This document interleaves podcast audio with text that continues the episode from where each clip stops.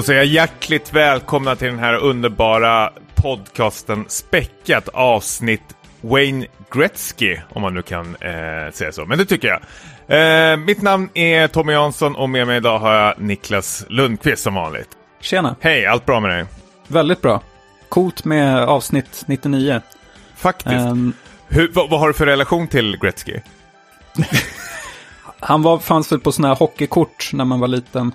Eh, jag kommer ihåg, gör fortfarande ont att jag, jag ovetandes, jag var ju så naiv på den tiden, så ägde jag ett eh, väldigt dyrt hockeykort med eh, Wayne Gretzky. Du vet sådana hockeybilder som man bytte och samlade på. Ultra och Ultra Edge och vad hette det? Hette det inte så här Parkinson eller någonting så?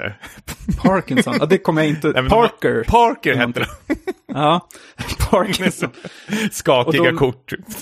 Ja, precis. precis. Och då minns jag tyvärr att jag blev lite så här lurad av en eh, kompis. Eh, trodde han var min kompis i alla fall. Som sa, ja, du kan få tio kort av mig om jag får det här eh, Wayne Gretzky-kortet. Eh, och det var ju tio skitkort mot ett jättedyrt kort som var värt liksom flera hundra. Som var mycket pengar på den tiden. Ja, ja alltså, eh, det, var, det är den enda gången i mitt liv, alltså det här måste vara i 94, 93, 94 kanske, och jag killgissar lite rejält nu, men jag glömmer aldrig bort på min födelsedag så fick jag en sån där paket ultrakort av, eh, eh, som födelsedagspresent. Och när jag öppnade, jag hade ingen aning om vad det här var för någonting, jag kunde inte ens någonting om hockey, inte för jag kan någonting om det nu.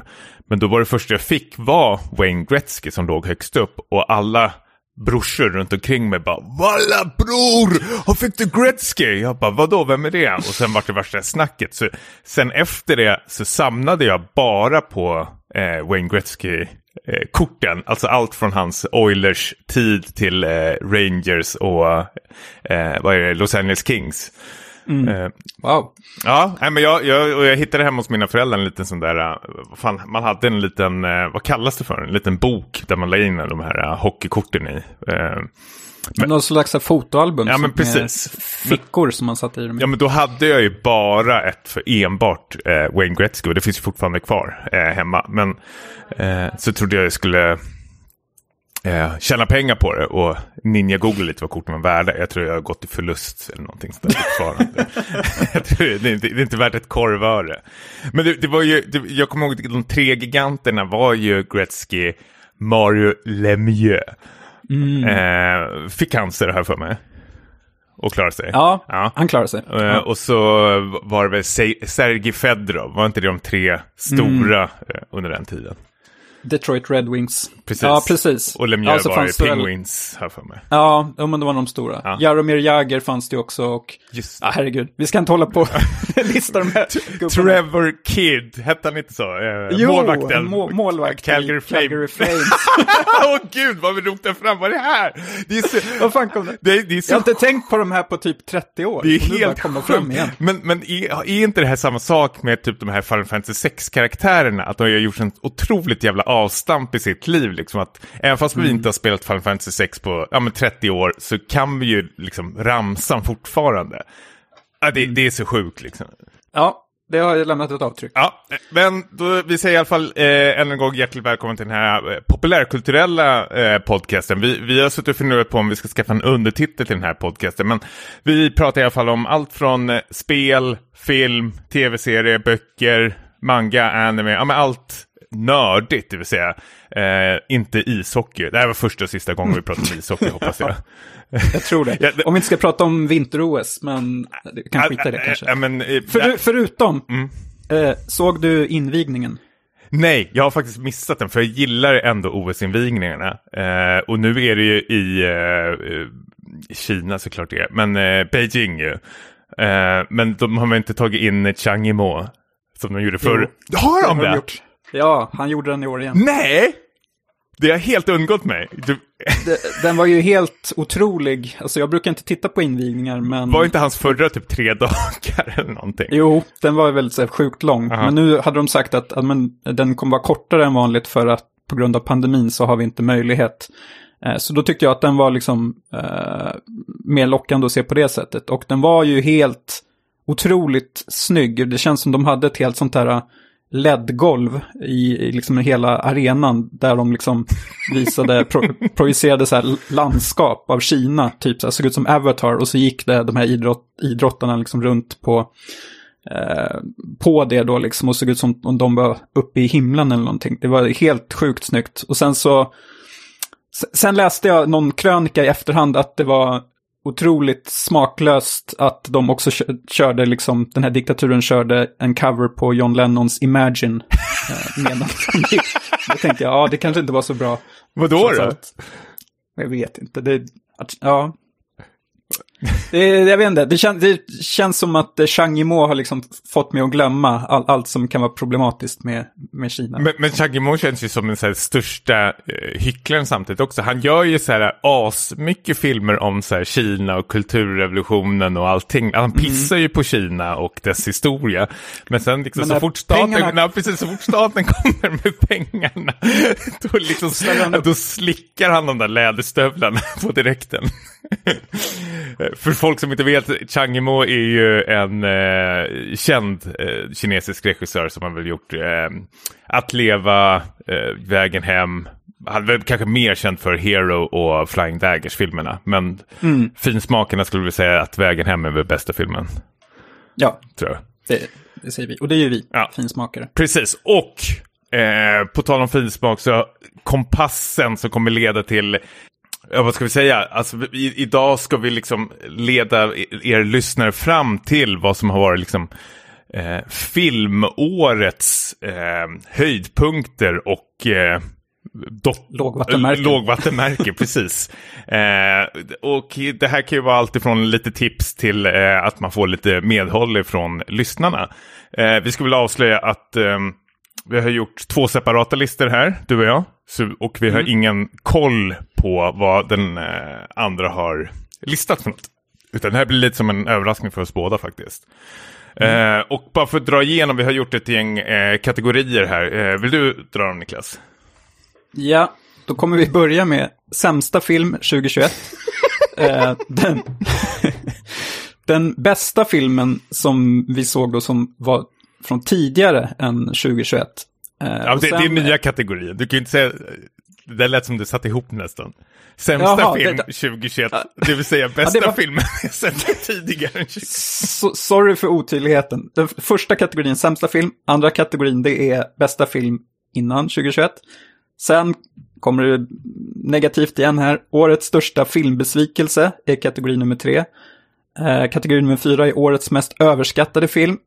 Eh, och sen så kommer vi att smyga in eventuellt en, eller ja det kommer vi göra, en, en topp tre-lista på årets bästa tv-serier innan vi går i mål med årets tre bästa filmer, eh, våra respektive sidor då. Och jag måste eh, köpa till korset här nu, tv-serie har vi ändå liksom en gemensam lista på ändå. Ja. Eh, ja så den tar vi tillsammans. Mm. Men eh, det är väl eh, finns det inga anledning att sitta här och dra ut på det. Jag tycker vi kickar igång eh, på direkten med eh, vad var det? Årets sämsta film. Ja, vi börjar där. Ska jag ta den då? Ja, men ehm, börja du. Eh, ja, det blir ju tyvärr inget, alltså för de som väntar på spel och sånt, tv-spel, så blir det inget i det här avsnittet. Vi kommer eh, kanske prata om, mer om det i, i, slutet av det här för att hinta vad som komma skall. Men vi klämmer ändå in en typ spelfilm Uh, och det är ju då Ryan Reynolds-rullen Free Guy. Höll på att säga Free Man, men Free Guy heter den. Inte har du hört sett... talas om ja, jag har hört talas om den. Den ser otroligt tråkig ut. Ja. det är ju liksom så här... Uh, ja, men så ett praktexempel på när liksom inspirationen har körts i botten hos de här liksom filmskaparna. Som då börjar plocka hejvilt från från andra bättre rullar, framförallt då kanske Truman Show är väl den tydligaste stölden eh, i det här fallet med Ryan Reynolds då som spelar den här eh, generiska, han, han spelar liksom en, en non, NPC i, i typ ett GTA-spel som inser att han är just en sån och att han inte kan hålla på med det och måste bryta sig loss därifrån. Påminner även också om, ja, påminner också om den här typ Lego-filmen, den första. Eh, som väl hade en snarlik premiss. Han var väl också typ en sån medelmåtta som eh, insåg att han var eh, vikt för större saker. Jag tänker väl mer att, eh, för, förlåt men jag tycker väl mer det låter väl som den här Will Ferrell-filmen med uh, Meryl Streep. Uh, vad, fan, står, uh, vad fan heter den igen? Oh. Stranger than fi fiction. Tack, där har vi mm. Har jag inte sett. Men... Fem plus.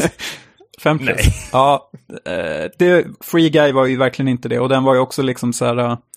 Den eh, plockar väldigt många billiga poäng också då den liksom... Eh, hela liksom Disneys... Eh, ja, hela deras, om man säger, bank av liksom rättigheter gör ju typ så här eh, gästspel här eh, på slutet liksom. Och ja, det är ju framförallt Marvel-karaktärer som dyker upp och, och liksom alla gör vågen automatiskt.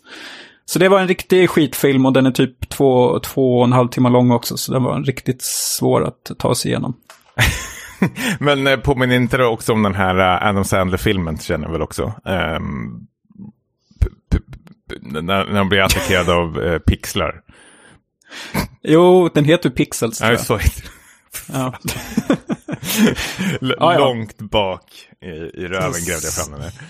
Ja, ja. ja vad, vad har du då? Ja, eh, det här är faktiskt en, en eh, vad ska man säga, en tv-serie när jag säger, men det är väl um, en långkörare. Det finns flera stycken filmer. Det här är den senaste av dem och jag, jag brukar ha den här uh, film, filmserien som en slags uh, guilty pleasure uh, faktiskt. Jag brukar uppskatta dem för vad det är och kan faktiskt smålängta eh, till nästa film. Men det här var väl något slags här, eh, lågvattenmärke såklart. Eh, och det är ju uppföljaren till Saw som heter Spiral from the Book of Saw. Eh, har du sett? Du sitter bara och skrattar. Nej, jag vet att Chris Rock spelar huvudrollen. Ja, komikern som är seriös. Precis, eh, och redan där skaver det sig eh, rätt så rejält. Alltså det har ju gått rykten om att här, Chris Rock har liksom Um, vi har liksom gått fram till de här producenterna någon, på fritiden och liksom så här, I have an idea. Och så hade han väl liksom sålt in den här idén till dem. Eh, hur man skulle liksom, så här, fortsätta på det här eh, universumet. Eh, och det, det, är bara så otroligt, otroligt jävla uselt och tråkigt. Jag kommer inte ens ihåg hur den slutar. Men det som liksom höjer upp filmen ändå någon aning, alltså, som jag ändå kan tycka att man ska se den för, det är ju Samuel Jackson som är så här, eh, en pissig polis som går runt och svär hela tiden. Eh, men han kan tyvärr inte rädda hela filmen eh, faktiskt. Eh, men det är väl den enda behållningen med filmen, när eh, Jackson får lite ruta. Eh, men annars är det här helt jävla uselt och tråkigt faktiskt.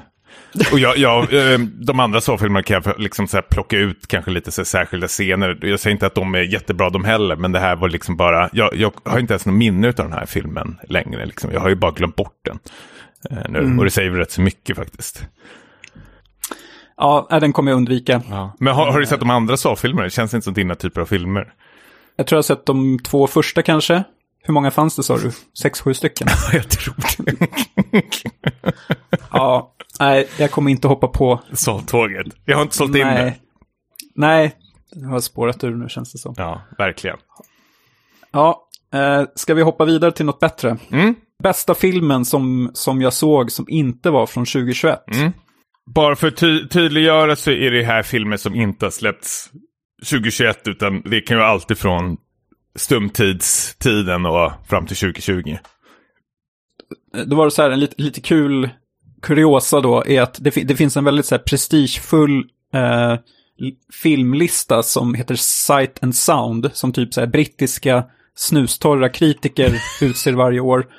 Och de har ju då tydligen haft Eh, typ i så 50 år har det varit samma film då som har legat på topp eh, på nummer ett som bästa filmen någonsin. Och det har då varit Citizen Kane. Men nu härom året då så var det en annan film som gick om. Och då var det då en film från 1958 som, som tog den första platsen. Och det är då Vertigo av eh, Alfred Hitchcock. Mm. Uh, har du sett den här filmen? Ja, nej. Um, Ja, för mig var den eh, helt uh, otrolig. Alltså det, jag såg ju ganska många Hitchcock-filmer förra året som en del i, i något, någon form av projekt då. Um, där man skulle ta igen uh, liksom hans, uh, hans bästa filmer som jag hade missat. Och det här var ju då kronan på verket. Um, framförallt så var jag imponerad över hur, hur liksom, den skiljer sig väldigt från hans andra filmer i att den är väldigt så här, den långsam, inte de här tajta 90 minuterna, utan den var väl typ över två timmar och det är ganska långa tagningar. Och det är ganska så här oklart vad själva mysteriet är förrän kanske liksom längre fram mot slutet. Och sen så lite e- extra intressant är ju att det är väldigt mycket meta inblandat här för att det är Alfred Hitchcock har ju haft nästan enbart typ unga blonda tjejer i, i huvudrollen i sina filmer. Och, eh, och då ha, blir han liksom precis som huvudkaraktären i den här filmen, han blir liksom fixerad vid, vid den här typen av tjejer. Och han liksom, det känns som att han själv försöker liksom förstå var den här fixeringen kommer ifrån i början. Så det finns något liksom perverst i, i det hela mm. också. Som jag uppskattar. Var det mycket sådana här äh, referenser tillbaka till Simpson och sånt du plockade? För Simpson ja. har ju både använt den här och North by Northwest som typ så här återkommande. Eh, ja. ja. ja. men exakt. Man känner ju igen, man, man fattar ju nu så här Simpsons-avsnitt som man såg för 30 år sedan också. Liksom, ja, men precis. Som nu det brukar vara så. Som, ja. eh, ja. Men, men eh, jag, jag vill bara hylla den här filmen lite extra också. Var ju det här kameraexperimentet som började här också. Jag tror liksom när de ska uttrycka, eller, vad heter han, James Stewart är det väl som har mm. eh, huvudrollen. När han springer upp för de här trapporna så är ju den här klassiska, jag tror första gången nu får folk jättegärna rätta mig, men det var första gången den användes var att liksom, de drar upp den här kameran för den här trappspiralen samtidigt som de drar upp kameran så zoomar man in vilket mm. gör en väldigt sån här svindlande eh, känsla. Jag tror det var första gången liksom, den liksom, kameratekniken användes någonsin i film. Liksom. Och det säger ju rätt så mycket, liksom, för det ser man ju fortfarande idag eh, nästan dagligen i filmen när det liksom, så här, förklara hur en kamer- äh, karaktär liksom, mår, liksom, någon slags sinnesrubbning eller någonting sånt där. Eh, och... Heter inte det typ Do Dolly eh, någonting? Jag blandar ihop det. Dolly är ju en typ av kamera, Dolly Åkring kanske du tänker på? Ja, ja. det var det jag tänkte på. Eh, det kanske det gör. Ja, det får vi ja. kolla sen, ja. annars klipper jag bort. ja, nej men det, ja, banbrytande film på många sätt.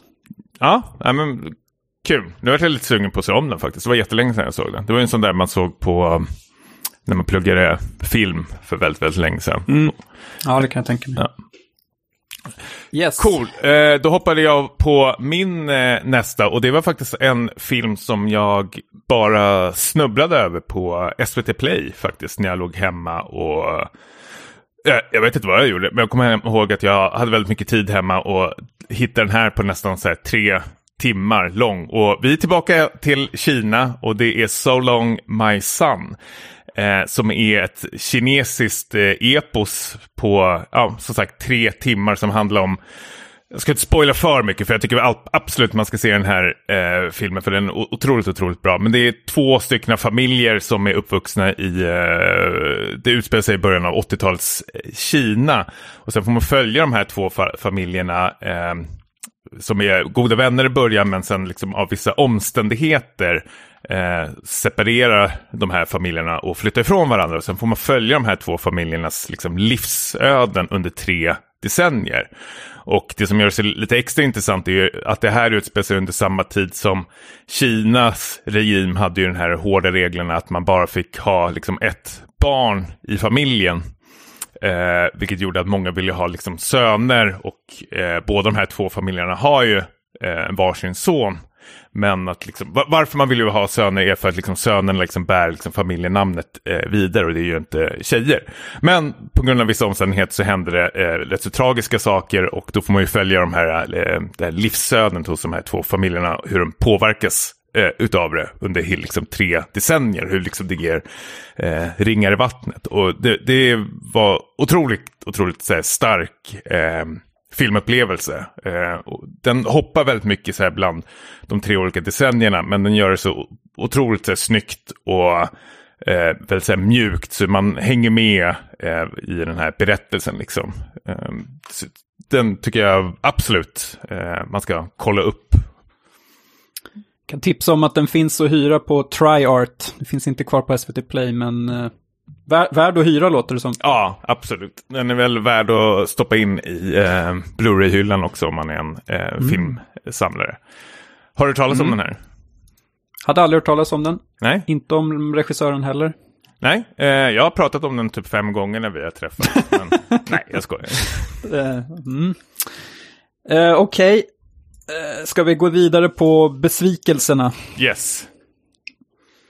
Ehm, ja, jag hade väl förhoppningar om att eh, ett, ett Netflix-experiment som kom i somras skulle fy- fylla det här liksom hålet som bland annat Scream-filmerna eh, lämnat efter sig.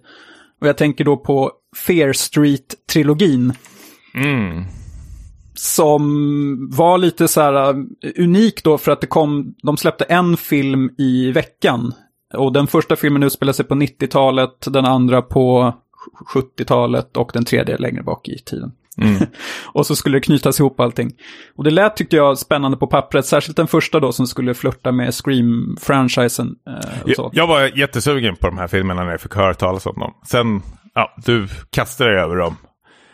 Och sen Ja, fick jag höra, sen- du skrev någonting så att det skit i dem. Eller något liknande. Jag, kast, jag kastade mig bort sen eh, när jag var klar, för det var riktiga skitfilmer, alla tre. Och de blev bara sämre och sämre för varje, för varje film. Men kan, kan du förklara lite? För jag har liksom bara släppt det. Jag, jag, kom, jag har liksom glömt de här nu tills nu, att du, när, du, när du påminner mig. Eh, och jag börjar känna ändå ett litet, litet sug för att ta reda på vad det är för något det här. Alltså, är det, är det samma huvudkaraktärer på något sätt? Eller liksom, hur, hur vävs de ihop? Och vad handlar det ens om? Ja, men alltså det handlar ju om den här eh, stan, amerikanska småstan, så här Shadyville, där som har haft en så här förbannelse över sig. Och det börjar då på 90-talet med några ungdomar som blir mördade. Och sen så hoppar man ju då tillbaks film efter film för att se var den här förbannelsen kommer ifrån. Och hur de då nu i nutid, om man säger, ska försöka lösa det. Ehm, och de har ju till och med då i den här första 90-talsfilmen typ en så här Ghostface rip-off-mördare Ja. i början. Eh, och då tyckte jag, ja men det här verkar kul, men sen blev det betydligt sämre. Och särskilt irriterad blev jag på den här liksom försöken att eh, återskapa 90-talskänslan med, ja men typ, eh, typ absolut 90-tal musik, eh, CD-skivan som man har satt på. Mm. Eh, ja men typ No Doubt eller någonting. Eh, och det är liksom needle drops hela tiden. och, det... och det ser liksom inte, det känns inte som Massive attack. 90-talet. Ja, knappt det ens. Nej, okej. Eh, Stackare.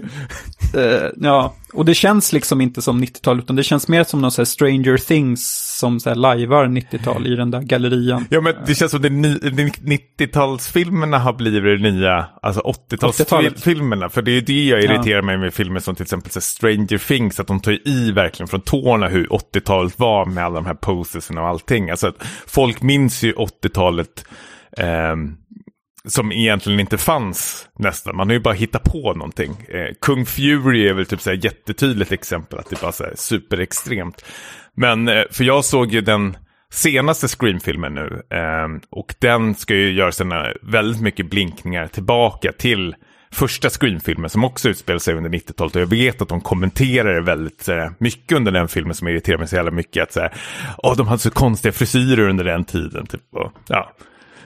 Och det, det har man sagt liksom i varje decennium nu känns det som. Ja, det är ingen ny spaning Nej, direkt. precis. Eh, Nej. Ja, men jag tycker du kan skippa den eh, helt och hållet. Men bara en fråga med Scream. Jag har ju planerat att liksom se om alla Scream-filmerna för att peppa upp för den nya. Mm. Är, det, är det värt att göra det eller tror du att jag kommer bara tycka att det var bortkastad tid? Eh, alltså, så- det, jag vart ju... Jag fick ju re, jag kollade ju upp det här innan för jag har ju, jag, alltså, så- vi- ska väl säga att både du och jag är ju uppvuxen med första Screen-filmen och har ju den väldigt högt upp. Det är ju en fe- femplussare, måste man väl säga ändå. Eh, Och den, precis som vi satt i början med hockeystjärnorna och eh, Final Fantasy-karaktärerna så kan man ju den helt utan till liksom. Alltså alla namnen bara sitter i huvudet. Um, Medan så här, Scream 2 och 3 är väl lite småluddigt. Eh, jag, jag kommer inte ens ihåg vem som var mördaren i trean. Men då såg jag en sån där uh, Mr. Recap på YouTube som recapade ettan, tvåan och trean. Och sen läste jag eh, en artikel där de sa att det enda du behöver hålla koll på är typ vad som hänt i första filmen. Okej. Lite grann typ. Men jag vill inte spoila för mycket, men samtidigt så kan du gå in helt i blindo. Men du tappar väldigt mycket. Tror jag. Du, du, du, du behöver absolut inte se om några filmer. Jag tror du har minnet färskt på första filmen fortfarande och det är det som räcker. Ja, för trean och fyran är typ bort, bortglömda ska jag säga. Särskilt fyran. Ja, knappt om just det, det fanns så fyra. Ja. Ja, den, den behöver du absolut inte se. eh, nej. men du behöver inte se tvåan, trean eller fyran. Eh, det räcker att se om ettan kanske för skojs skull. Eh, men inget som du behöver för jag tror att du kan det. Billy och hela gänget. Randy heter R- han. Randy. Ja. Randy. Ja. Ja, ja men vad bra. Eh, du då, största besvikelsen? ja, största besvikelsen var ju en, ehm, eller är en film som har liksom, eh, har varit väldigt mycket så här, det var väldigt mycket snack om när den släpptes och ja, fan nu är jag lite osäker, men jag, jo, nu har jag framför mig till och med. Den är ju supernominerad eh, till, som bland annat bästa film, bäst supporting actor och screenplay och ja, men, jättefina nomineringar och den har fått bli hyllad överallt. Men det är den här eh, Koda, hörselfamiljen, familjen som eh, är mm, hörselskadade förutom ena dottern i familjen. Och det här är sånt eh, otroligt eh, så tillrättalagt eh, Hollywood bajs. Eh, liksom som är så, eh, eh, eh, det, det, är så jävla trist och tråkigt att eh, titta på faktiskt. Um, jag, har ju, jag såg ju posten räcker ju för mig för att se att det, det här är ingenting att och lägga någon energi på. Typ en så här familj, så här typiskt så här indie, ja, quirky. Precis. Ja, exakt. Alltså den är ju precis som, eh, jag, jag avskyr den filmen, men den här, eh, fan hette han nu då? Captain, Captain Fantastic. Ja, den är så otroligt, otroligt jävla, eller miss, eh, eh, Mr Fantastic. Ja, och den och eh, Little Miss Sunshine. Mm. Eh, ja, men det är ju sådana här... Ja, men stora indiefilmer om man säger så. Man... Mer excent excentriska familjer ja. som är ute på uh, åktur. Men den här är ju typ den värsta jävla familjen. Uh, för både mamman och pappan är ju så här sjukt jävla osympatiska mot uh, sin dotter som försöker hjälpa dem med så här, översättningar och allting. Men att de liksom ska liksom förstöra hennes liv. Eh, för hon vill väl satsa på någon slags musikkarriär. Men liksom, familjen håller på inom fiske och tycker att det där är spill på tid. Du ska hålla på med fiske resten av livet. För eh, du är den enda som kan snacka och vi behöver någon som snackar. Och liksom, ja, de sätter ju käppar i hjul. Men de liksom säljs in som en så här pustlustig familj som, kan, eh, som liksom knullar med öppen dörr. För de hör inte om det är någon som är hemma. ja, men, ja. Ja. Det är öppna dörrar som sparkas in. ja, det låter det. Ja. Psykopater. Nej, eh, jag, jag är så otroligt... Jag kommer inte ens ihåg vad vi hade för kategori. Överskattad eller... Jo. Be besvikelse. Besvikelse. Ja. ja. Eller, var, eller har vi blandat ihop det nu?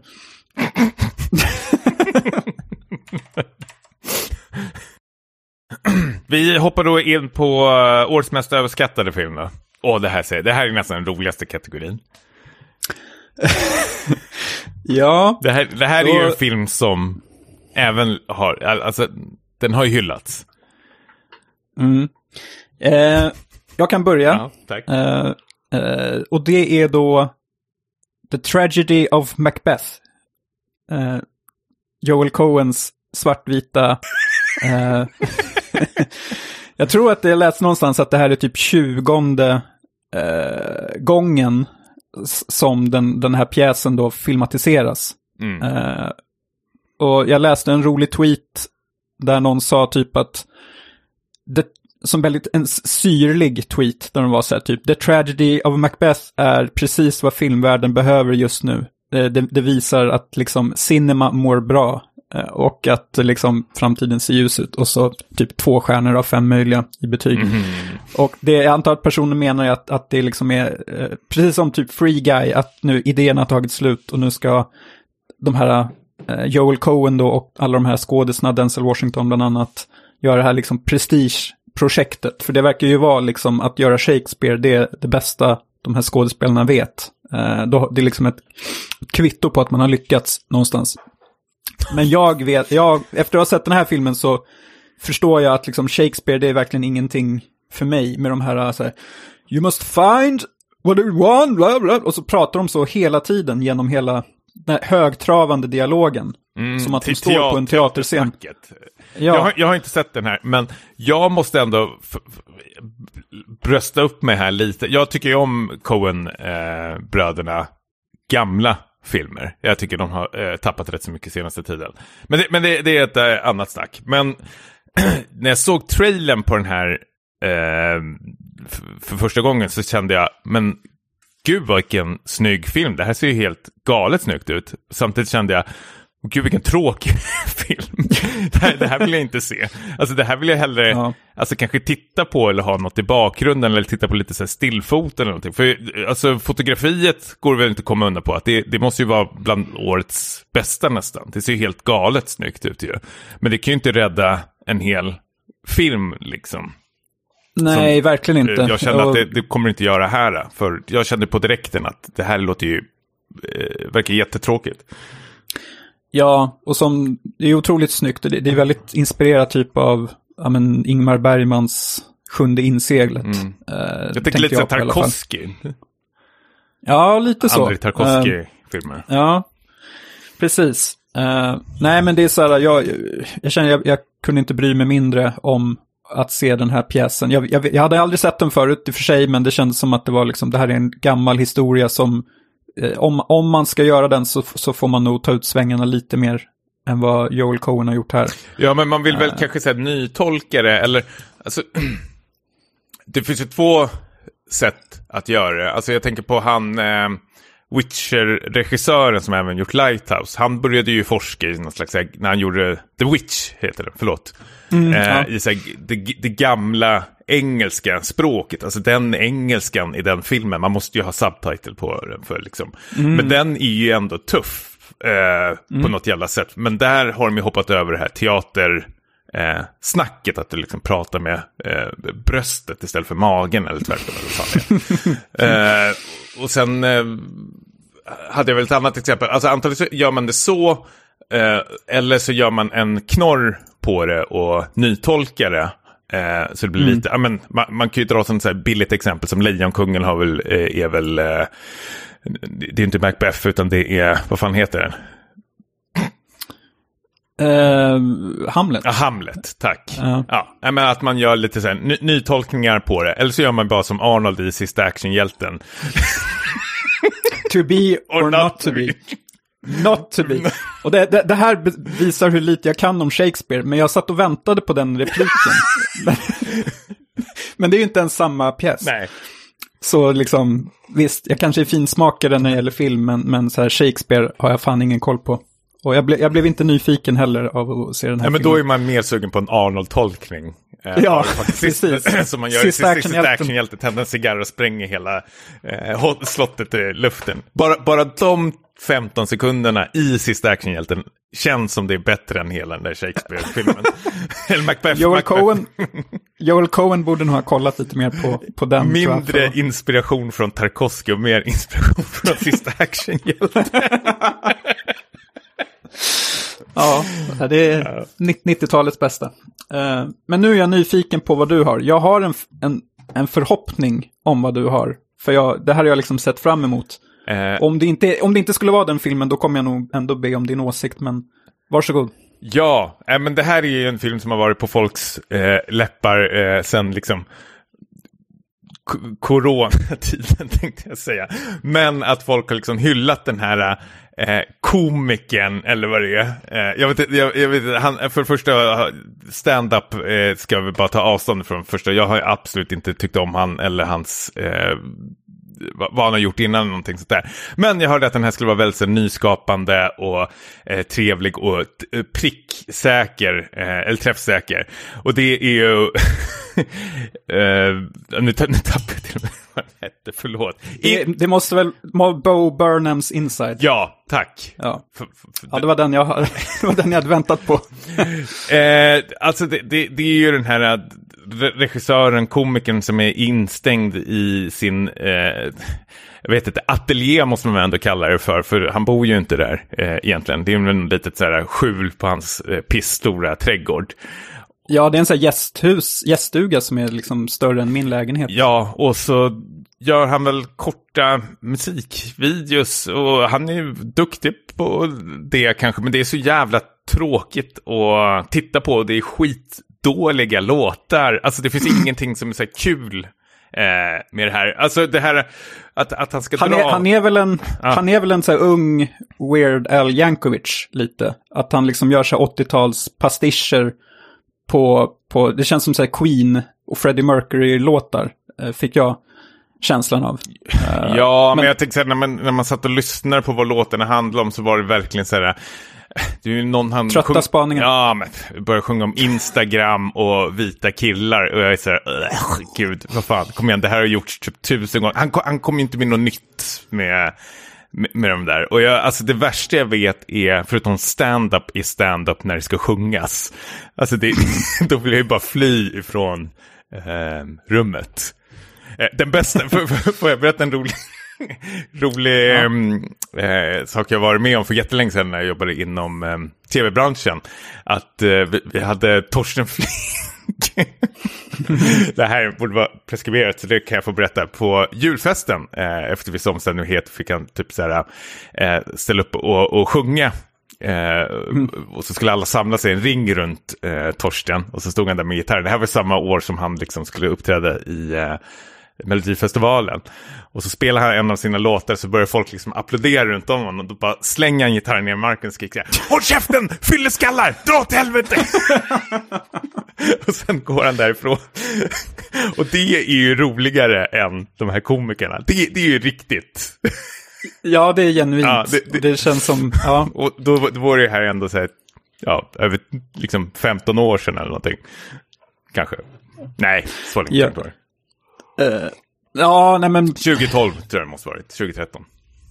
Skit i samma. Ja, ja nej, men jag, tyck, alltså, jag tycker, ja, jag satte ändå typ ett så här, hyfsat så här, äh, högt betyg på den här när jag såg den för ganska länge sedan. Men sen har jag liksom, med tiden så har jag börjat irritera mig mer och mer. Framförallt på alla hyllningar. Eh, att, eh, ja, nej men liksom så här, må, många typ så här content creators, eh, kreatörer har ju tyckt att det här är liksom så här, eh, ja men en väldigt pricksäker liksom skildring av hur pandemiåret har varit. Men det, det är ju liksom i en, ja, nu är jag kanske på djup, djupt Nej, kör, här, kör, kör, kör, Att, det, det är väldigt, det är en väldigt så här privilegierad tillvaro han lever. Mm. Eh, och, och jag tycker att vissa av hans liksom, scenerna när han kanske bryter ihop. Visst, man kan må dåligt även om man är privilegierad, men, men då har han ju ändå typ så här, riggat upp kameror typ så här, så att han ska synas när han, när han eh, ja, bryter ihop. Mm. Jag tyckte det kändes lite, eh, lite så här fake, fejkat eller tomt. Ja, Jag blev, jag blev inte berörd. nej. För jag visste att han, när han var klar där, då gick han liksom upp till sin lyxvilla och, Och 20 år Ja. äldre fru och knullade. Ja, Ja. typ. Något i den stilen. Nej, nej men jag, jag tycker han är eh, en av de tråkigaste komikerna vi har. Eh, och det här bevisar ytterligare eh, att jag har bara rätt. All, alla jävla standup-komiker är ju fan trista förstås. Det ska ju inte eh, hänga något... Bara på Han är inte Bo Burnham. Vad sa du? Nej, det är han inte. Men, men det här var bara tråkigt tyckte jag. Jag var inte alls imponerad och så jävla tufft eh, var det inte. Det var helt, och helt okej eh, ljusshower, men det var jättedåliga låtar och eh, jag vart väldigt tom efteråt. Det känns som jag kunde gjort det här med kalsongerna.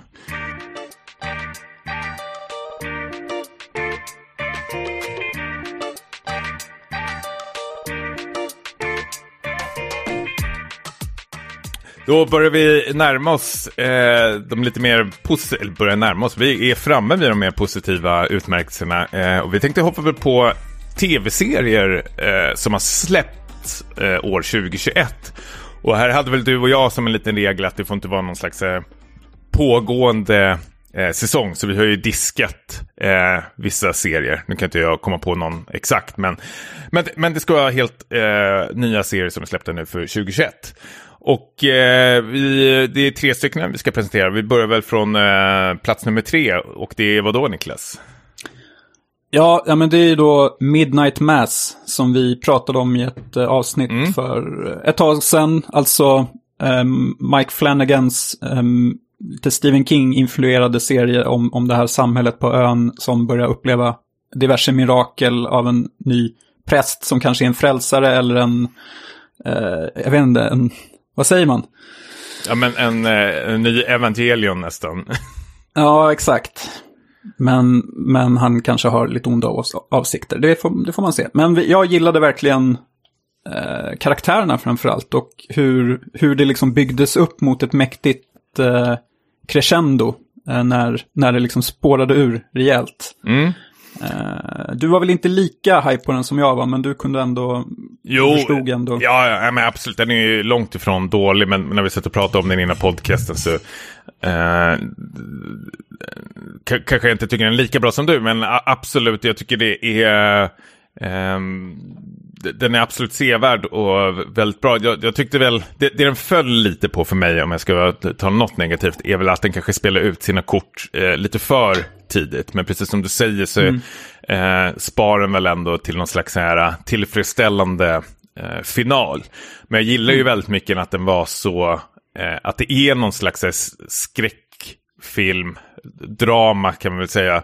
Eh, att den är så, vågar vara så dialogbaserad och verkligen våga ta tid eh, på karaktär, eh, och lägga tid på liksom, karaktärerna och dialog istället för att liksom, överraska eh, oss tittare med, eh, ja men jag vet inte, mord och ja, men sånt som ska alltid ingå i skräckfilmer mm. serier. Utan här tar mm. de verkligen tid på sig. Och det uppskattade jag väldigt mycket hos den här. Eh, man fick verkligen känna karaktärerna och, och, och det gav faktiskt mer eh, mot slutet då tycker jag ändå.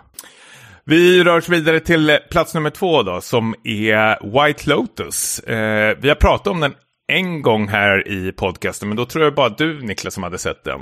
Eh, mm. Men nu har även jag sett den och eh, jag har verkligen tok-älskar den här äh, miniserien. Men nu är det väl ingen miniserie, det ska väl komma någon uppföljare. Men vi får se liksom hur de hanterar det, det kanske blir lite fristående.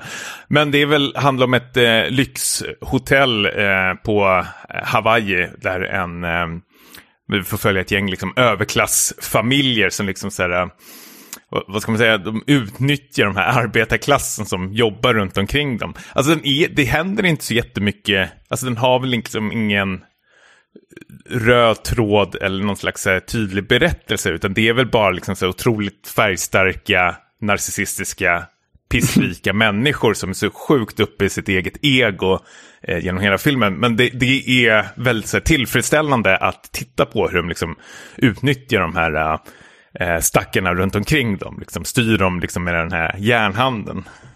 Ja, alltså, som lägre stående varelser. Jag tyckte ändå att det var lite så här, det var mer nyanserat än vad man först kunde tro. Uh, som exempel, han, den här typ douchebagen. Den, den, vem av dem? ja, precis, vem av dem? Han som hade gift sig precis med en, en tjej då. Mm. De var på ja, honeymoon. Ja. Mm.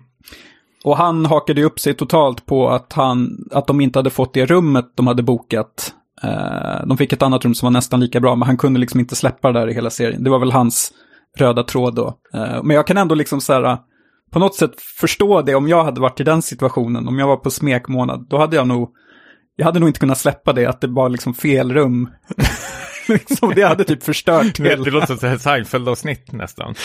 Ja, lite så. Ja, men det var kul att du säger det, för jag kände ju däremot igen mig hos den här um, eh, pappan hos den här familjen eh, som liksom bara glider runt men som helt plötsligt får för sig att han har liksom så här, testikelcancer och går runt och börjar liksom ninja-googla på det och sånt där. Alltså, jag har ju haft sån här hälsoångest eh, förut och jag vet ju hur det känns. Alltså, det, det är ju för jävligt att gå runt och liksom, känna och klämma på kroppen. Och sen när man verkligen får det på svart på vitt att man är frisk eller någonting så ska man gå runt och grämma på något annat och börjar man hitta något annat problem. Eh, så jag kände mig otroligt igen i honom, vilket var väldigt, väldigt så kul att få det liksom nästan åtspeglat. På det. var nyttigt också eh, för mig eh, faktiskt. Ja. Eh, så jag tog åt mig jättemycket av det där på ett positivt sätt. Mm. Och sen det här, det enda som han har väl lyckats med som inte jag, det är att gifta sig rik. där gick ja. väl lite mindre bra. ja, men... Uh... Men otroligt. Eh, jag kommer ihåg när jag såg eh, trailern på den här filmen, eller filmserien. Mm. Och bara liksom posen tänkte så här, gud, det här tänker jag absolut inte se. Men det, det här var ju en, en av årets största överraskningar måste jag ändå säga också, faktiskt. Jag älskar soundtracket, det här typ djungel-soundtracket som är så här kåt stämning hela tiden, som piskar upp. Så att, att var en av höjdpunkterna i serien. Ja. Men där, eh, någonting negativt, men jag vill ju absolut inte ha någon, eller jag är inte ute efter någon säsong två eller någonting, utan Nej. det här känner jag att man bara försöker vattna ut någon, någonting som har blivit en sleeper hit, utan jag tycker de har gjort det bästa man kan göra utav det. Men fan, vad vet jag, de får göra vad de vill, men det är ingenting jag hade så här jag hade inte känt... vi har bett om. Nej, jag hade inte känt mig superledsen om de har sagt att det blir bara det här. Uh, jag är rätt så nej, nöjd nej. över det. Jag är väldigt nöjd. Uh, och det kan man ju faktiskt uh, dra en parallell till i vår gemensamma etta då, mm. som är The Mayor of Easttown. Eller Mayor of Easttown. Mayor of Easttown.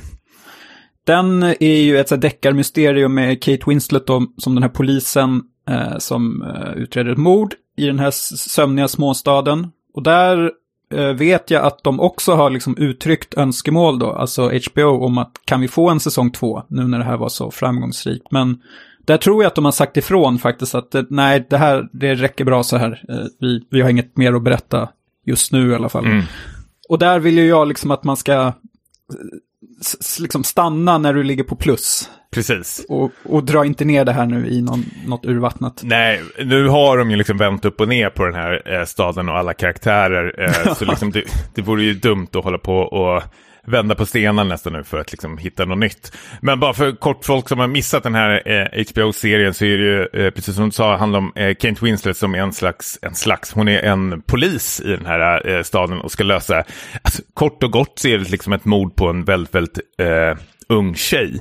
Och redan där så sticker det inte ut mer än vad någon annan sån här thriller eh, serie gör egentligen. Utan det är ett eh, mord som ska lösas. Men det den vinner på är ju alla de här karaktärerna. Alltså Kate Winslet är ju så jävla grym. Men, det, men jag har ju tänkt på den här serien så otroligt mycket Eh, efteråt. Jag har ju sett den två gånger till och med. En gång själv och en gång med min fru som också gillar den. Och den, den höll absolut andra sittningen om den inte till och med var eh, bättre då. Eh, då man började liksom så här, upptäcka eh, nya saker. Men jag, jag tycker alltså för det första i slutet hur de knyter ihop eh, det här mysteriet gör de så otroligt eh, skickligt och, och snyggt. Men sen får jag någon känsla att det är någon slags här, ja, men utan att bli skriven på näsan, men att liksom, det är ju liksom kvinnorna som eh, regerar i den här staden liksom utan att liksom vi som tittare liksom får uh, skriv på näsan som sagt. Uh, att det är liksom de som måste städa upp efter, kanske jag tolkar mm. det helt fel nu, men det är sånt jag Nej, går runt och det... tänkt på att, att det är de som måste städa upp det här skitet som uh, många av de där männen lämnar efter sig. Vilket gör att många av de här kvinnorna hamnar i rampljuset i, i den här serien på både gott och ont. Eh, vilket gör den väldigt, väldigt så, snygg, att det finns en sån här sub... Eh, vad ska man säga? Ja, men något så här undermedvetande berättande nästan i den, förutom det här mordmysteriet. Eh, eh ja, alltså mellan raderna så kan man ju läsa in ganska mycket att det är eh, en feministisk serie ja. och att, att det finns många starka kvinnoporträtt. Hennes, uh, var det hennes morsa eller? Uh, ja, ja, men som, precis. Var lite... För, förlåt, men jättebra att du sa mamma. För det, det, är väl väldigt mycket hur det är att växa, eller växa upp med hur det är att vara mamma och balansera mm. eh, privatliv, alltså som mamma och eh, sitt jobb. För du får ju följa väldigt, väldigt, väldigt mycket eh, mammor i den här serien. Mm. Liksom, och hur de har mm. uppfostrat sina barn och allting sådär. Och det, jag vet, jag tycker den är, gör det på sånt jävla skickligt eh, sätt faktiskt. Att den får in det samtidigt i det här mysteriet. Då. Ja, jag håller med. Ja, den, var, ja, ja, den fick mig att tänka på serien som kom för några år sedan, eh, Sharp Objects, mm. som jag också tyck tyckte var helt klockren eh, och som väldigt många så här, starka kvinnor eh, och ett, ett, bra mysterium. Så jag, ja, det är väl nog, kanske två av mina favoritserier de senaste åren, eh, skulle jag säga. Också en rekommendation om man inte har sett Sharp Objects. Mm, ja, den är 5 plus. Ska, ska vi göra en recap på uh, årets tv-serie Eller vill du lägga till någonting på Mare of Easttown? Nej, jag är ganska nöjd där. Mm. Men då, topp tre då är eh, tredje plats Midnight Mass, andra plats The White Lotus och ett 98, Mare of Easttown. Ja, och uh, bara för folk undrar vad man kan få tag i de här. Midnight Mass finns på Netflix och uh, Mare of Easttown och White Lotus finns på HBO Max. Mm. Grymt! Eh, då hoppar vi in på eh, ja, det stora snacket. Årets film 2021. Och här har vi gjort en eh, varsin topp tre-lista, du och jag Niklas. Mm. Eh, och vet inte vad vi har Så valt. vi vet... Nej, precis. Nej, vi, precis. Det blir en Det överraskning. blir här för- en, eh, en dubblett kan jag gissa mig till. Men ja. Mm. Vill du börja med din eh, plats nummer tre? Gärna. Då har jag på min tredje plats The Power of the Dog av eh, regissören Jane Campion. Som jag av en händelse, jag såg i kapp ett par av hennes filmer inklusive Pianot som har varit en sån här skämsfilm för mig eh, Ja, den har inte jag heller sett. Så. länge. Nej, den var väldigt bra. Och det var väldigt så här mycket, man såg flera paralleller till The Power of the Dog. Ehm, som var en film som jag tyckte var ganska svår att få grepp om. Typ första timmen var det så här uh, snudd på uttråkad faktiskt. för att det var liksom, så var ska det här ta vägen någonstans? Fast inte på ett spännande sätt. Mest att de var på den här gården, eh, det är ju en, en westernfilm. eh, Med Benedict Cumberbatch då som det här eh, aset som, som bor på den här gården och är elak mot alla andra som bor där. Privat eller? Ja. Det låter som det. ja, kanske. Eh, eventuellt. Eh, men men man, man, liksom, man växer in i filmen och liksom mot slutet då, blir då, blir det liksom, då börjar allt falla på plats. Vilket gör att det här är en sån här film som, alltså, jag ska inte avslöja vad som händer, men jag skulle gärna se den flera gånger för att verkligen liksom få grepp om allting. Och den Hmm. påminner mer, mer om en film som eh, There Will Be Blood av Paul Thomas Anderson, Mm. alltså i stämningen. Ehm, så den, jag blev överraskad över att jag tyckte om den så mycket. Att den bygger upp till någonting hela tiden nästan. Ja, Så- den bygger upp mot ja. något riktigt otroligt snyggt eh, klimax.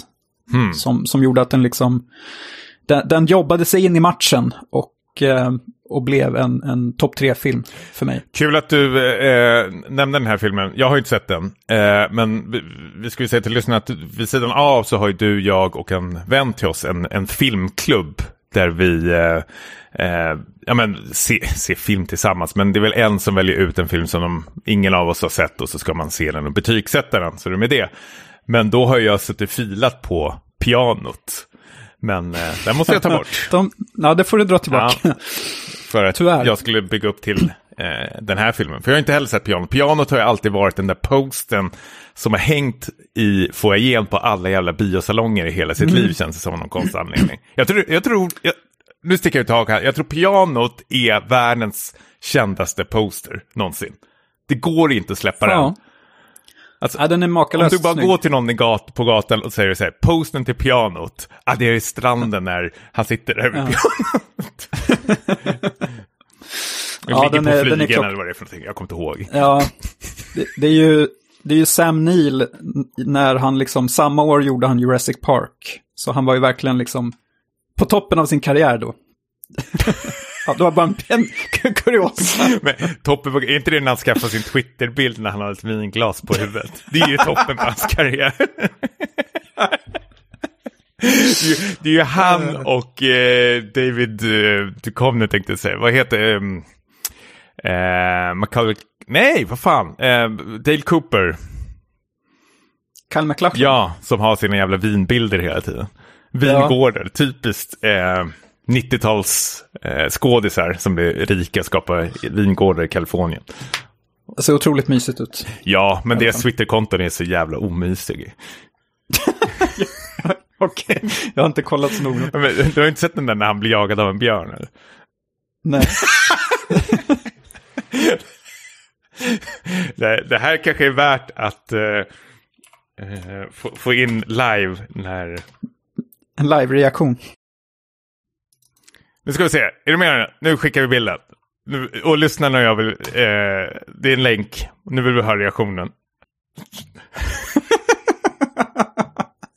det, är, det är Kyle MacLachlan som blir jagad av en björn på sin vingård. Men det är, ser ut att misstänkt likt en, en, en person som är i den här björndräkten. Det är ju en sån här meme också som går runt med den här Kanske inte sett det? Jaha. Nej, Nej, jag har helt missat allt det här. Jaha, okej. Ja. Men det var en underbar bild, den här gjorde min dag. Han ser väldigt så här, avslappnad ut när han springer ändå. Ja, det där var min trea. Eh, Power of the Dog.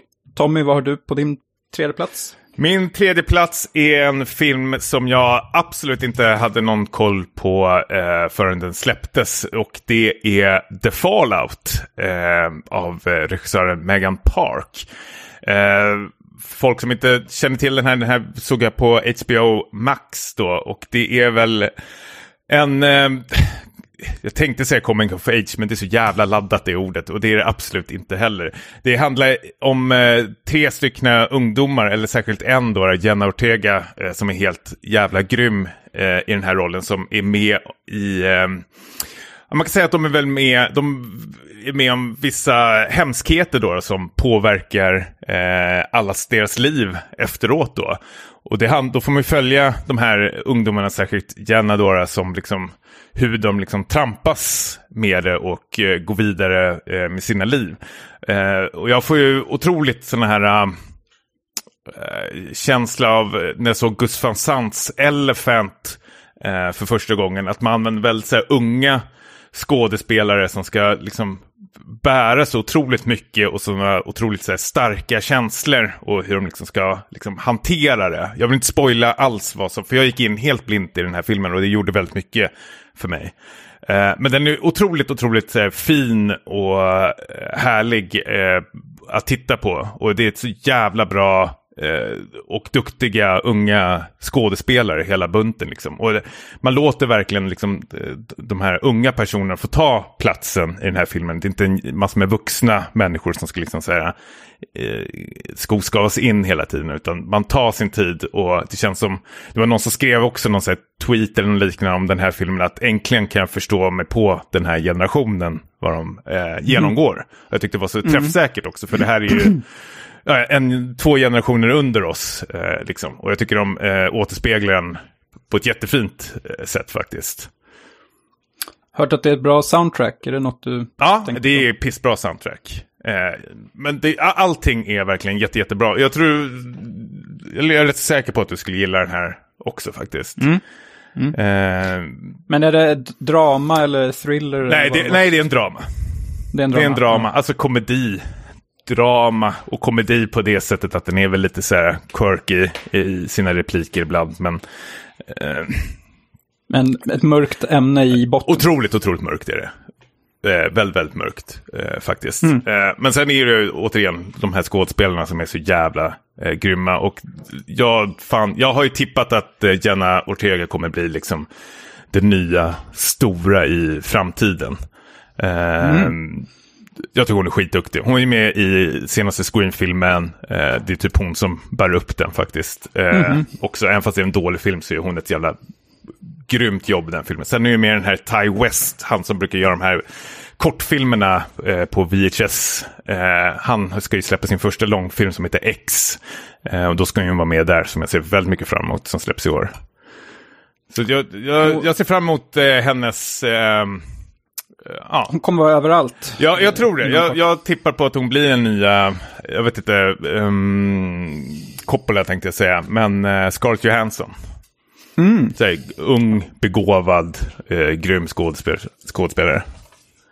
Mm. Uh, Ja, men se den, planerar du se den? Jag ska se den och jag ska försöka... Ska du se den helgen? Ja, kanske. Nej, det. Det är en, en, en feelgood-film, sa du. Nej. ja, nej, jag ska gå in blankt i alla fall, så, så gott det går. Eh, när jag väl ser den. Ja, Eh, vi hoppar in på ja, plats men- nummer två då. Ja, och den här har vi pratat om.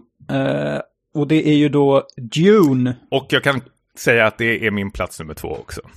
Ja, men snyggt. Då, då kan vi prata om det. Ehm, ja, jag vet inte hur mycket mer som finns att säga sen vi pratade om det, mer än att nu, nu vet vi ju då sen länge att det blir en del två. Eh, jag kommer garanterat se om den här inför den titeln. Eh, men jag tycker eh, Villeneuve har ju återigen liksom tacklat det här omöjliga projektet och gjort det till sin egen grej. Han, det är ju, han, han omger ju sig av, av ett fantastiskt team eh, såklart, som, som inte liksom eh, fuskar med detaljerna. Och jag måste verkligen understryka hur mycket jag gillar designen på alla farkoster i eh, filmen. Särskilt de här, för det nämnde vi inte förra gången, de här um, typ helikoptrarna som ser ut som så här trollsländor. Ja, Eh, De är ju helt sagolikt snygga Mm. och har ett otroligt bra ljud eh, också. Eh, ja, Nej men jag håller absolut med. Alltså, det, det, den här jävla regissören är ju helt jävla galen. Alltså, jag vet inte hur han lyckats eh, gång på gång. Jag tror vi, du och jag satt väl och pratade någon gång med några vänner till oss att om man ska rangordna Villeneuves filmer så är även den sämsta filmen, om man nu ska säga, i hans filmalster även liksom nästan fem plus. Eh, och han har ju han har ju liksom tagit på sig sådana här omöjliga projekt. Eh, alltså en uppföljare till Blade Runner och nu den här som eh, många regissörer liksom känns som inte vågat liksom ta sig an för att den är så jävla stor. Eh, men han, han gör det ju med bravur och han gör det liksom alla de här familjerna som liksom säljs in som ett så jävla krångligt liksom drama så hänger man ändå med som tittare liksom. Han är ju duktig på att liksom stycka upp det och kategorisera de här. Sen är det så jäkla kul att han Alltså här kan vi ju snacka om en, ja, Skarsgård ju, har ju alltid varit liksom bra, men här kan vi ju snacka om vad, vad, liksom, vad en regissör kan göra för att lyfta en skådespelare lite, lite extra. Så jag har aldrig sett en, alltså Skarsgård eller liksom en antagonist så här otäck på väldigt, väldigt länge faktiskt. Han får ju liksom tankarna tillbaka till liksom någon sån här gammal joker eller någonting. Typ. Han är ju så otroligt, otroligt obehaglig eh, i den här filmen. Eh, faktiskt. precis. Och, då, och du sa ju det också förra gången att de, de är ju smarta kanske som inte liksom strösslar så mycket med honom utan att han, han är med i några fåtal scener men han gör ju ett otroligt avtryck Ja, ändå liksom. Men är, han är ju lite som man behandlade Darth Vader i tidigare Star Wars-filmerna. Att han är ju bara med i ett eh, fåtal scener, liksom, vilket gjorde honom ännu mer liksom, mystisk och eh, skrämmande. Eh, Verkligen. Nej, men eh, fan, allting är så jävla perfekt med den här filmen. Och det är ju precis som du säger så vill man ju bara, eh, man kommer absolut se om den eh, inför nästa eh, film. Eh, skitpeppad. Ja, och den här finns ju på HBO Max eh, nu. Ja. Om, om man inte har sett den. Precis. Grymt, men Wow. ska vi, fan, då är det första placeringen kvar. Fan vad spännande. Jag har ingen aning om vad du kan tänkas ha där. Eh, Jag vet vad du kommer Men- men, men ja. Ja, Okej. ja, ja. Ehm, på tredje platsen hade vi en hund. På första platsen har vi en gris. Och det är ju då eh, Pig. Med eh, Nicolas Cage. Eh, som är den här liksom indiefilmen. Eh, där han inte... Nicolas Cage gör inte sina liksom utbrott, uh, sin cage rage, utan han, han är mer återhållsam och uh, lugn uh, i den här historien där han spelar då en, en, en alltså jag vill inte säga för mycket här, men han, är ju, när filmen börjar så bor han ju ute i skogen med sin tryffelgris som hjälper honom att ja, hitta tryfflar som han sen då säljer till olika restauranger och sånt. Um, men efter ett tag då så blir grisen kidnappad och Cage måste åka in till stan igen då för att spåra upp grisen. Och det låter ju som en komedi Mm. när jag beskriver det sådär, men den är ju betydligt mer så här finstämd. Och eh, definitivt den filmen i år som jag har blivit mest eh, berörd av. Eh, för det, den är, den, den liksom vänder upp och ner på ens förväntningar. Eh, ja, gång på gång egentligen, eh, genom hela filmen. Det är så coolt att du säger det här för jag eh, träffade min brorsa eh, bara för någon dag sedan och eh, han är ju väldigt så här, petig när det kan komma till filmer. Men han hade ju också den här filmen som sin årsbästa då. Och menade på att han tyckte de gjorde så skickligt av att förklara vad ett sätt farväl är för någonting. Och hur man kan göra det på ett eh, snyggt sätt som också grep tag i honom väldigt hårt berättade han. Eh, Jag har ju missat, men jag, har, jag sitter ju och väntar på den, eller jag ska se den as we speak nu i eh, helgen. Den finns ute på Cineasterna kan jag ju säga. Det är ju väl världens bästa streamingsida, skulle jag tycka nästan. Kan vi göra lite reklam Ja. för det här, vad skattepengarna går till? Ja, vi har ju ett lånekort båda två, så vi Ja, det är hyr film där. Pissbra är det. Men eh, där finns det nog jag ska se den. Jag har inte sett den här, jag är jättesugen. Jag har ju, alltså jag har ju blivit så här, var väl lite så här försiktig i början. Eller tänkt, för jag har kopplat den här till John Wick väldigt mycket och jag hatar John Wick. Eh, jag tycker det är så jävla tramsigt och jag kände att det här kommer att vara samma sak. Men eh, det verkar vara som jag har fel. Det är många som har pratat om John Wick, men mer att man ska, kan beskriva den som en anti-John Wick. Mm. Vilket borde göra dig ännu mer sugen, tänker jag. För, nej, men du har ju John Wick-trilogin som en av världens bästa trilogifilmer har du ju sagt till mig. När har jag sagt det? ja, får jag dra tillbaka i så fall. Ja.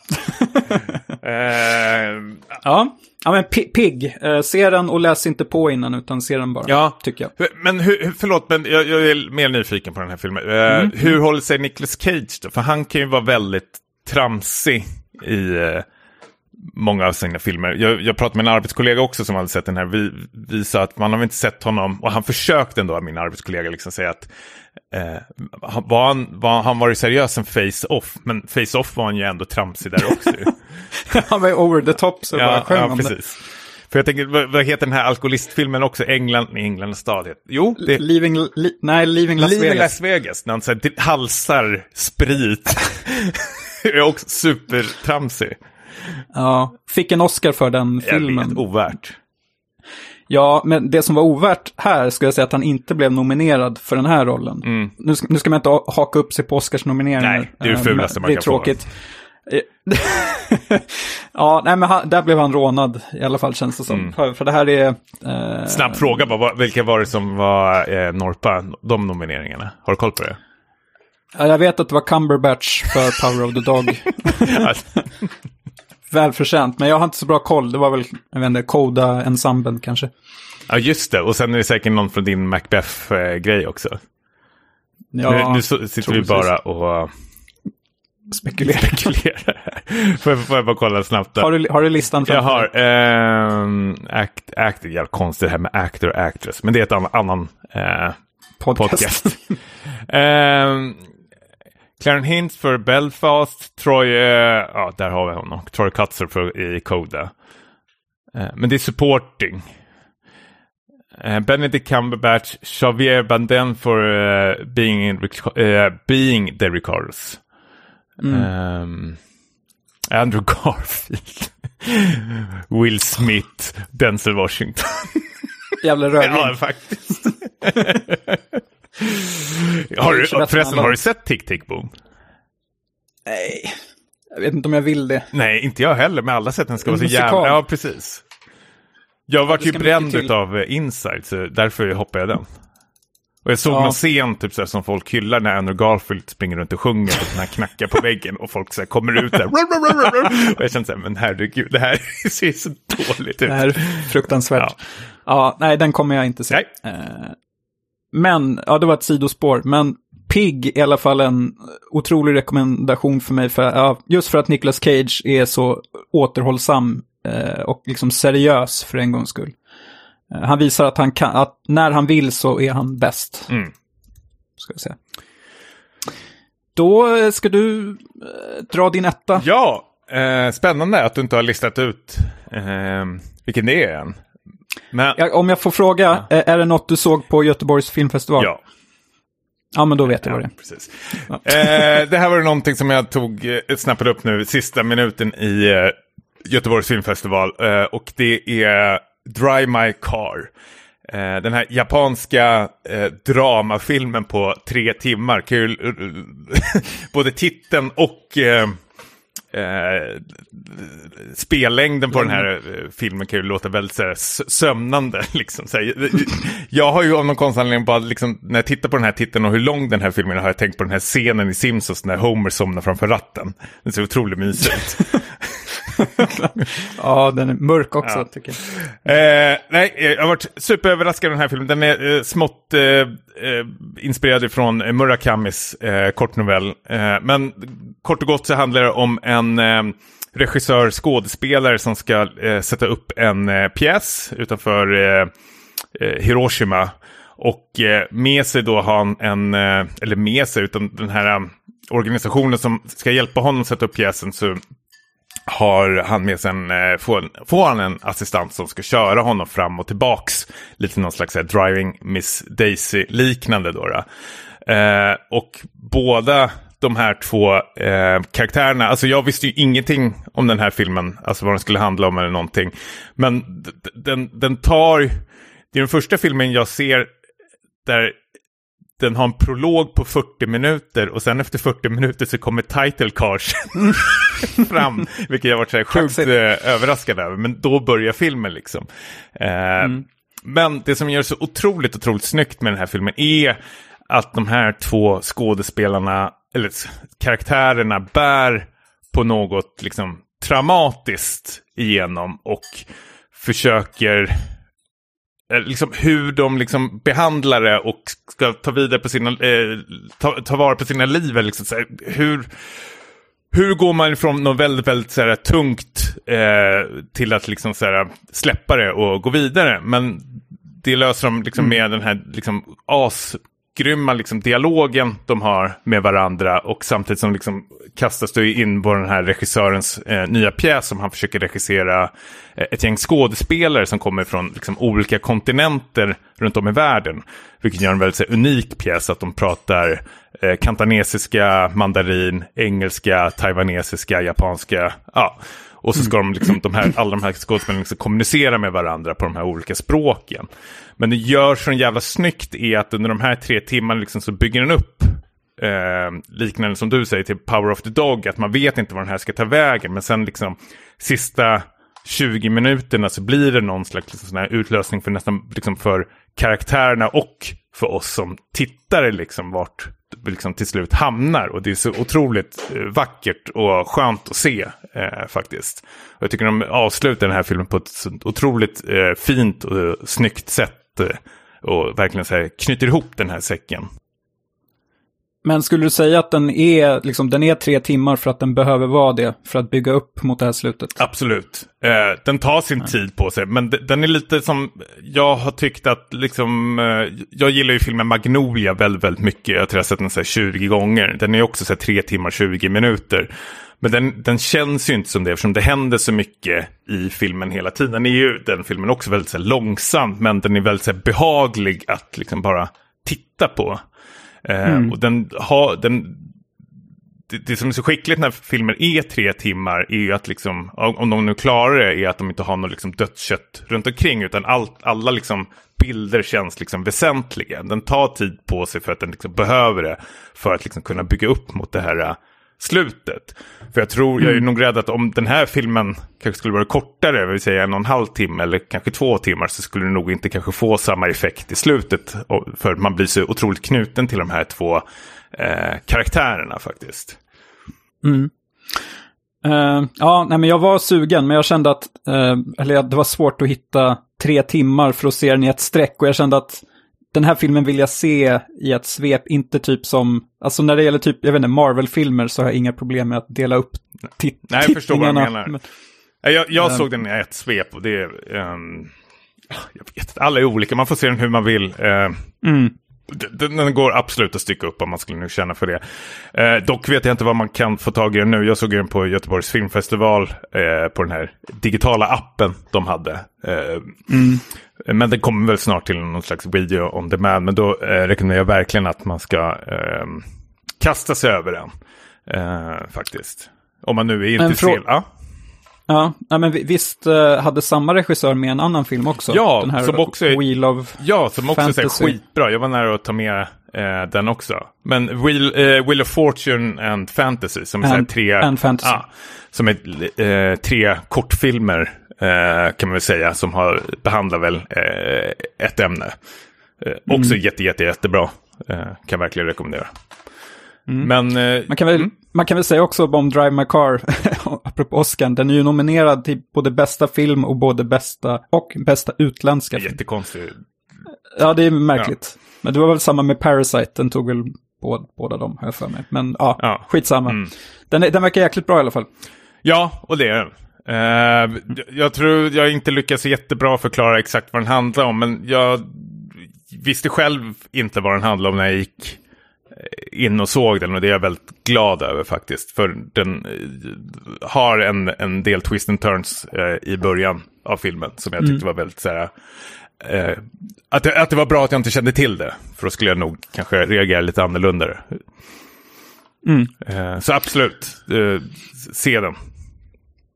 Ja, ja, men bara det här Mm. att det dröjer 40 minuter innan. Ja, det, det är det. är- det, kommer, är bara det- det det, fem plus. Men den, här är jag faktiskt sugen på att se. Eh, av de vi har rabblat upp nu så är väl den här som jag är sugen på att se liksom om igen. Bara för att liksom Mhm. kunna mysa igenom den. Och då skulle jag kunna liksom tänka mig stycka upp den eller någonting sånt där. Mm. Eh, så det finns mer att hämta här känner jag. Ja. Uh, coolt, ska vi dra igenom våra topp tre? Jag kan ta mina. Eh, tredje plats, The Power of the Dog. Andra plats, Dune. Och etta, Pig. Mm. Och jag hade på tredje plats The Fallout, eh, andra plats Dune och eh, första plats Try My Car. Ja, Coolt. Eh, ska vi börja tisa till vad som kommer hända till nästa avsnitt? Det är inte Wayne Gretzky-avsnittet utan det är något... Eh, då går vi tresiffrigt. det är jubileumsavsnitt. Eh, vi, det var ju ingen spel i det här avsnittet, men vi tar igen det i nästa avsnitt. För då ska vi försöka oss på att utse, li- lite sent kanske, men decenniets bästa spel. Det här decenniet. då, det här är dec- förra decenniets då, liksom, eller vad man säger. Ja, två, eh, 2010-decenniet. Säger man så ens? Ja, ja, men det låter väl rimligt. Då fattar nog folk. Eh, Det var det här som alla gjorde typ för ett par år, för två år sedan. Ja, men precis. Men vi vi har ju är dags. marinerat eh, våra listor. Men vi har inte riktigt bestämt hur vi ska gå tillväga. Men Formatet är inte bestämt än. formatet är men, inte eh, bestämt. Men vi ska ta fram de tio bästa. Och eh, sen ska vi liksom späckat kanske göra en eh, liten renovering också. Kan vi också säga. Mm. Det kan vi tisa om. Ja. Så det kommer hända mycket spännande kommande... Nej, inte så mycket kommer inte hända. Så mycket behöver du inte Det säga. är samma skit. Men ni får jättegärna följa oss. Vi heter ju eh, Späckat på eh, Twitter och Instagram. Ni får jättegärna komma med eh, frågor eller önskningar på späckatpodcast.gmail.com. Eh, annars får vi väl tacka för oss tycker jag. Tack ska ni ha och tack för ett bra film och serieår. Hej då. Hej då!